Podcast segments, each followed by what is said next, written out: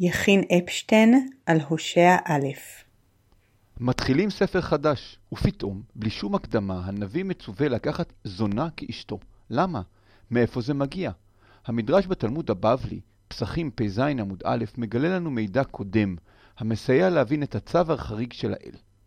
אמר לו הקדוש ברוך הוא להושע, בניך חטאו.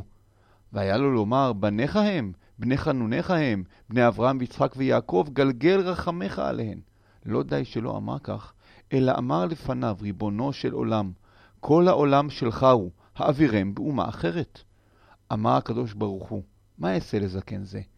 אומר לו, לך וקח אישה זונה, והוליד לך בנים זנונים, ואחר כך אומר לו, שלחה מעל פניך. אם הוא יכול לשלוח, אף אני אשלח את ישראל. שנאמר, ויאמר השם אל הושע, לך, קח לך את אשת זנונים וילדי זנונים. וכתיב, וילך ויקח את גומר בת דבלתיים. המדרש מתאר דו-שיח בין האל ובין הושע.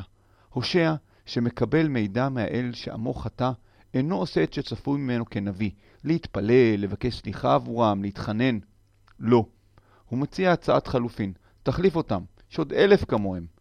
האל אינו מקבל את דרכו של הושע, ומראה לו מדוע עליו להתחנן ולבקש סליחה עבור העם אותו הוא מייצג. האם הושע הבין את הרמז? תמשיכו איתנו לעוד 13 פרקים ונדע.